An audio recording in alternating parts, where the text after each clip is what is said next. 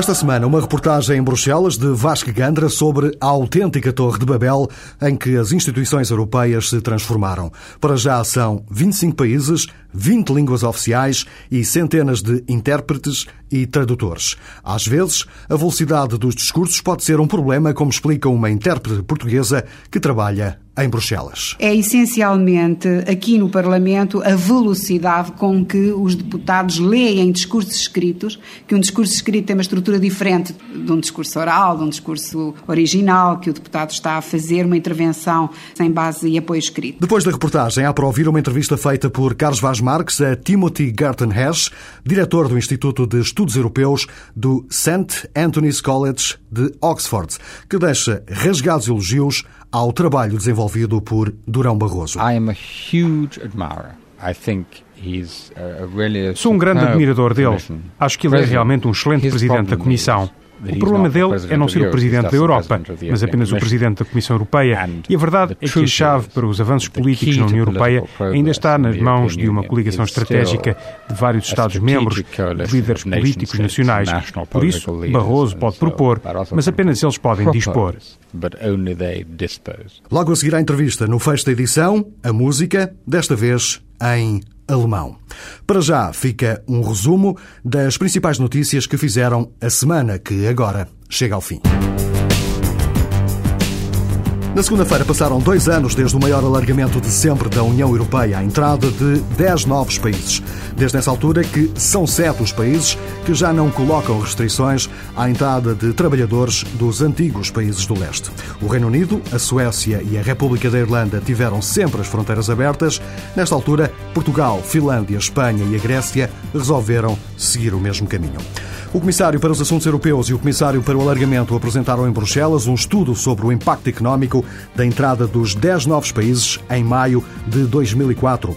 Joaquim Almunia não tem dúvidas em afirmar que estamos perante um sucesso económico para os novos Estados-membros. Enlargement from the economic point of view has been a clear success for the 10 new member states which are rapidly catching up with the richer old member states or with the European Union average. No entanto, o Comissário Europeu para os Assuntos Económicos garante que os velhos Estados-membros também beneficiaram muito economicamente com a chegada dos novos Estados. It's been a success also, an economic success for the former EU 15 member states which are benefiting from new trade and investment opportunities. As contas da Comissão Europeia sobre os efeitos económicos do maior alargamento da história da União Europeia. O governo polaco não está nada satisfeito com os planos germano-russos para a construção de um gasoduto que vai ligar os dois países. O ministro da Defesa do governo de Varsóvia chega mesmo a comparar este projeto ao pacto assinado entre Hitler e Stalin em 1939 para a partilha da Polónia.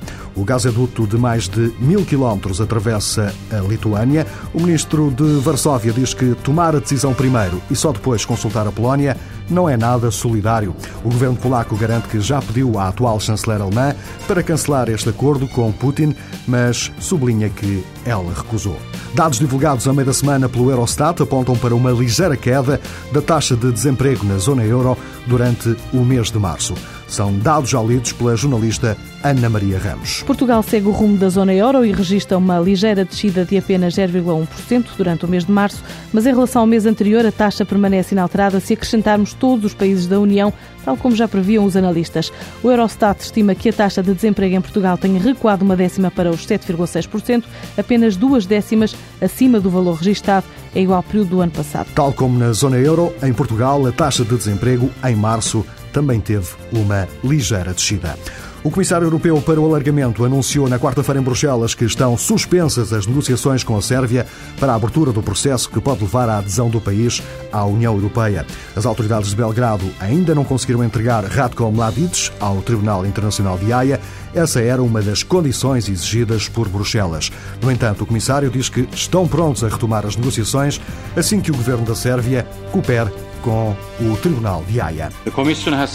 Therefore, to call off the negotiations uh, on the stabilization and uh, association agreement, uh, the Commission is ready to resume negotiations as soon as Serbia achieves Não é a primeira vez que o assunto é referido, mas é a primeira vez que tem a força de um líder de um grupo político do Parlamento Europeu. Martin Schulz escreveu a Josep Borrell para que este peça aos líderes europeus uma reconsideração sobre o facto de existirem dois parlamentos, um em Estrasburgo, o outro em Bruxelas. Na carta, o líder dos socialistas europeus diz que este sistema coloca sérias dificuldades de ordem prática. A alteração deste sistema de dois parlamentos só pode ser feita com o consentimento de todos os Estados-membros. Em França, no espaço de poucos dias, Dominique de Villepin já foi obrigado a convocar 10 conferências de imprensa. O primeiro-ministro está de novo debaixo de fogo cruzado por causa de um escândalo que envolve também Nicolas Sarkozy, o ministro do Interior. Em mais um encontro com os jornalistas, Villepin voltou a dizer que não tem qualquer intenção de abandonar o cargo. Sónia Gomes da Silva. O primeiro-ministro Dominique Villepin reafirmou em conferência de imprensa que não se demite, apesar do escândalo Clearstream, no qual diversas personalidades, o seu rival e o número 2 do governo Nicolas Sarkozy, surgiram envolvidas com alegadas contas secretas no estrangeiro. Não está nada fácil a vida de Villepin à frente do governo francês. E agora mergulhamos no admirável mundo das 20 línguas oficiais que são usadas nas instituições europeias. De tempos a tempos surgem polémicas sobre as línguas de trabalho nos documentos oficiais, mas no Parlamento Europeu e no edifício da Comissão, a maior parte dos discursos e dos documentos acabam por ser traduzidos em 20 línguas. Vasco Gandra, correspondente da TSF em Bruxelas, foi tentar descobrir os segredos do trabalho das centenas de intérpretes e tradutores. Nesreća ki se je danes pred 20 Senhor Presidente, Senhor Comissário, Europej Környezetvédelmi katasztrófa Wypadek, który wydarzył się 20 lat w najlepszym czasie 20 years ago, in the western part of the ex-Soviet Union, was the first European... É assim em todas as sessões plenárias do Parlamento Europeu, uma verdadeira torre de Babel, com 20 línguas oficiais na União Europeia desde o último alargamento. 20 línguas a funcionarem ao mesmo tempo nas cabines de interpretação. Ainda assim, a comunicação é possível entre os milhares de diplomatas e funcionários e deputados. São os intérpretes e tradutores que fazem a diferença e que permitem esta diversidade linguística. A Comissão Europeia calcula em cerca de 800 os intérpretes presentes todos os dias em Bruxelas. O Parlamento Europeu, por exemplo, dispõe de 350 permanentes e mais 400 ocasionais para um trabalho que nem sempre é fácil ouvir e falar ao mesmo tempo. Rita Silva é chefe dos intérpretes portugueses no Parlamento, explica quais são as principais dificuldades na tradução simultânea numa plenária do Parlamento. Grandes dificuldades que nós temos é essencialmente aqui no Parlamento a velocidade com que os deputados leem discursos escritos, que um discurso escrito tem uma estrutura diferente de um discurso oral, de um discurso original, que o deputado está a fazer uma intervenção em base e apoio escrito. Portanto, a grande dificuldade é a velocidade, às vezes já há aquelas, aquelas armadilhas das, dos provérbios, das citações, dos filósofos, uh, dos escritores, dos poetas, que há muito, muito muito, muito orador, gosta de começar as suas intervenções com uma citação. Aí temos algumas dificuldades e por isso aí é que é muito importante a formação e a informação do intérprete. Quando tem uma língua passiva, essa língua tem que ser conhecida aprofundadamente. A sua cultura e não apenas a sua gramática e o seu vocabulário. Também a tradução dos documentos e comunicações oficiais, dos conteúdos no site da internet e das cerca de 90 mil páginas de direito comunitário resultam num verdadeiro labirinto. Vão custar 830 milhões de euros por ano. Entre a tradução e a interpretação para o conjunto das instituições, calcula-se que custe 2 euros por ano a cada cidadão. Custa dinheiro, mas é um direito dos cidadãos terem os documentos no seu idioma e também dos deputados e funcionários de se exprimirem na sua língua materna, dizem aqui nas instituições em Bruxelas. Um direito, mas também uma necessidade como explica Rita Silva. Eu penso que essencialmente é um direito, porque está no tratado que todos os uh, deputados e todos os, os, políticos, e nomeadamente aqui no Parlamento Europeu, todo, todo o deputado tem direito de ouvir e falar a sua língua. Portanto, eu penso que é um direito. E também é uma necessidade, porque para ser político não é preciso ainda, que eu saiba, ser poliglota. Portanto, não é necessário saber inglês e francês e, ou alemão para uh, se candidatar por uma lista de qualquer partido que seja, em qualquer dos países da União. Portanto, a partido político tem que chegar aqui um, e fazer, fazer, para fazer política com a sua língua mãe. Pode ter mais, mas não precisa ter mais. A aventura europeia dos idiomas começou logo nos anos 50 com as quatro línguas dos países fundadores: francês, alemão, italiano e holandês. Ora, quatro idiomas são 12 combinações linguísticas, o que permite uma interpretação relativamente fácil. Hoje há 25 Estados-membros. 20 línguas oficiais permitem 380 combinações. Daí a necessidade de empregar grandes contingentes de tradutores e intérpretes. Parece um quebra-cabeças, mas não chega a ser porque se utiliza um sistema em que, por exemplo, do estónio para o português se passa por uma terceira língua chamada pivô, o inglês ou o francês. Mas entre 20 idiomas oficiais, em breve 23, como sobrevive afinal o português? Eu penso que o português. Uh sobrevive e deve continuar a sobreviver, dando qualidade no trabalho que é fornecido, que é prestado e, uh, portanto, os nossos políticos estão cientes e fazem no, no cotidiano da importância de usar a sua língua, tanto para uh, receber a informação como para a produzir. No futuro, a União pode vir a diversificar ainda mais o seu mosaico linguístico, já que a Croácia, a Macedónia e a Turquia batem à porta da União e a Espanha propõe agora acrescentar o catalão, o galego e o basco nas sessões plenárias em Estrasburgo. Levanto a sessão. Muitas gracias. And I call the, uh, I bring to an end the sitting. Tudo isto acontece num cenário em que o inglês começa a ser uma espécie de língua franca na União Europeia, o que muito tem incomodado franceses e também alemães. O domínio do inglês e do francês é precisamente um dos trunfos essenciais que o entrevistado desta semana destaca no trabalho feito por Durão Barroso à frente da Comissão Europeia. Chama-se Timothy Gordon Ash, é diretor do Instituto de Estudos Europeus do St. Anthony's College de Oxford. Entrevistado por Carlos Vaz Marques, este historiador britânico deixa algumas pistas sobre o presente e o futuro da União Europeia. Como é que acha que a União Europeia vai evoluir depois da crise por causa da Constituição rejeitada em referendo na Holanda e na França? Slowly. I think Devagar. Acho que nada de fundamental deve acontecer até ao próximo ano, até aceitarmos que o tratado, no seu estado atual, está morto e até às eleições presidenciais francesas. Isto é o essencial. Na segunda metade do próximo ano, o que eu espero que aconteça é que se aceite que a Constituição está morta e que se façam pequenas alterações, mudanças no tratado, de modo a prosseguir com o que realmente interessa. Ou seja, criar mais emprego e fazer as coisas de uma forma mais alargada. Todas as questões da Constituição, estas questões institucionais, são apenas meios para atingir um fim. Arranjar a faca e o garfo não é comer a comida. Quem é que vai ser, do seu ponto de vista, no futuro, o motor da União Europeia? I mean, I think everyone is invited Acho que todos estão convidados a saltar por um motor. O que é absolutamente claro nesta altura é que não podem ser apenas uma ou duas potências a liderar o processo. Não podem ser apenas a França e a Alemanha, ou a França, a Alemanha e o Reino Unido. Se se tem um clube de 25 ou de 27 membros, é necessário ter um grupo principal, uma coligação estratégica de 5, 6, 7 ou 8 países, e os pequenos países também contam, tanto como os grandes. É um momento decisivo. Depende de nós.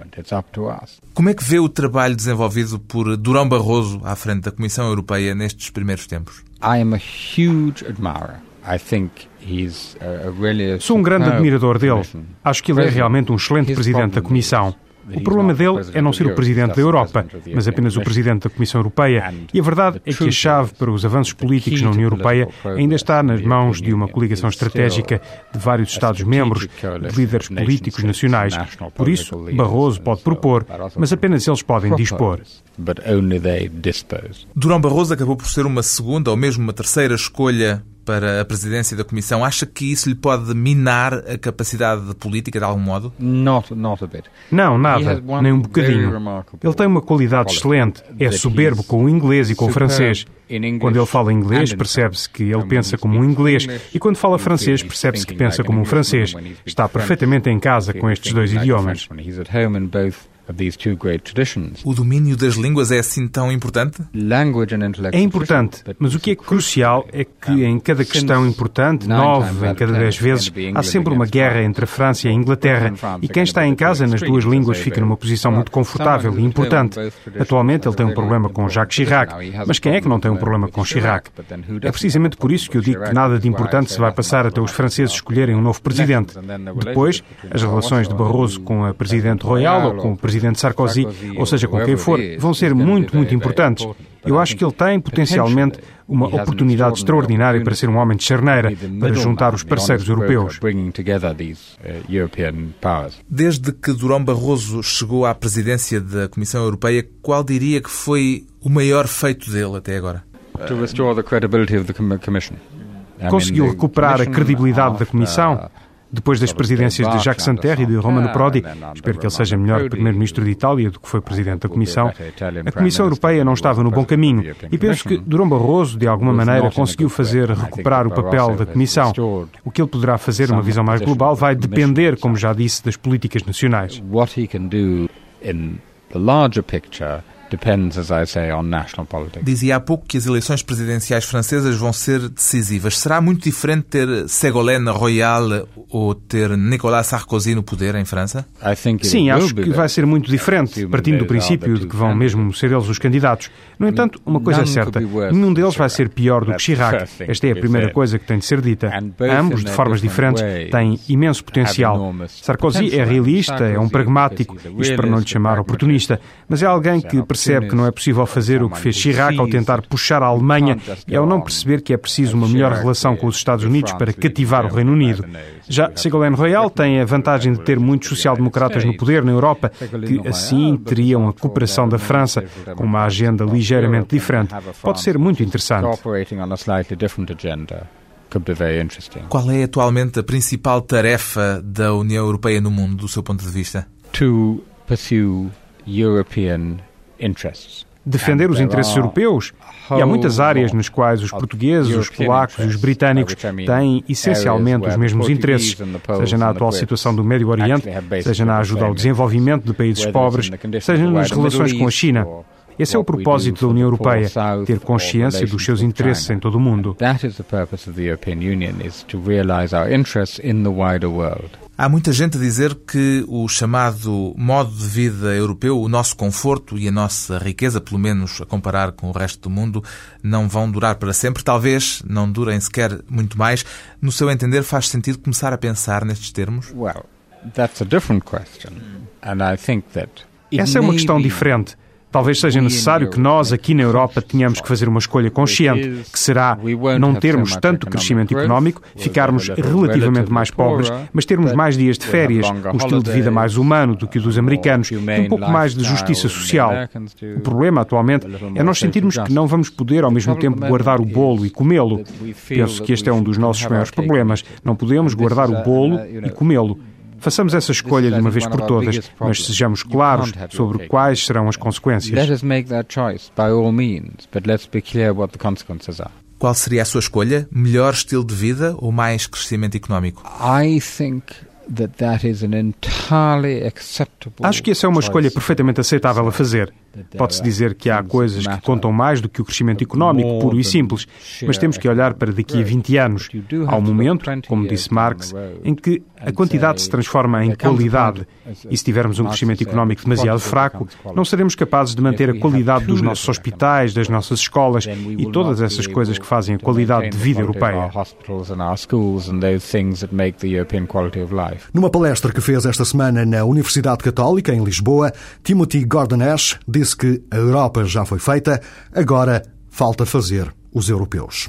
Chegamos assim ao último andamento deste Semana Europa, como sempre, com a música, hoje em alemão com a voz de Utlamper. Dúvidas, críticas e sugestões podem ser enviadas para o e-mail semanaeuropa.tsf.pt. Boa tarde, até para a semana. Schon, der Satan selber, der Metzger, eh und alle anderen Kälber, der frechste Hund, der schlimmste Hurentreiber. Wer kocht ihn ab, der alle abkocht? Weiber. Das fragt nicht, ob er will, er ist bereit. Das ist die sexuelle Hörigkeit. Der glaubt nicht an die Bibel, nicht ans BGB. Er meint, er ist der größte Egoist. Weiß, dass wer ein Weib sieht, schon verschoben ist und lässt kein Weib in seine Nähe. Er soll den Tag nicht vor dem Abend loben, denn bevor es Nacht wird, liegt er wieder droben. So mancher Mann sah manchen Mann verrecken, ein großer Geist blieb in der Hure stecken, und dies mit ansahn, was sie sich auch schwuren, als sie verreckten, wer begrub sie? Huren. Das fragt nicht, ob sie wollen, sie sind bereit, das ist die sexuelle Hörigkeit. Der hält sich an die Bibel, der ans BGB, er ist ein Christ und der ein Anarchist. Am Mittag zwingt man sich, dass man nicht Sellerie frisst. Nachmittags weiht man sich nach ner Idee. Am Abend sagt man mit mir geht's nach oben, doch bevor es Nacht wird, liegt man wieder droben. Da steht nun einer fast schon unterm Galgen. Der Kalk ist schon gekauft, ihn einzukalken. Sein Leben hängt an einem brüchgen Fädchen. Und was hat er im Kopf, der Bursche? Mädchen. Schon unterm Galgen ist er noch bereit. Das ist die sexuelle Hörigkeit. Er ist schon sowieso verkauft mit Haut und Haar. Bei ihr hat er den Judaslohn gesehen und er beginnt nun zu verstehen, dass ihm des Weibes Loch das Grabloch war. Und er mag wüten gegen sich und toben, doch bevor es Nacht wird, liegt er wieder droben.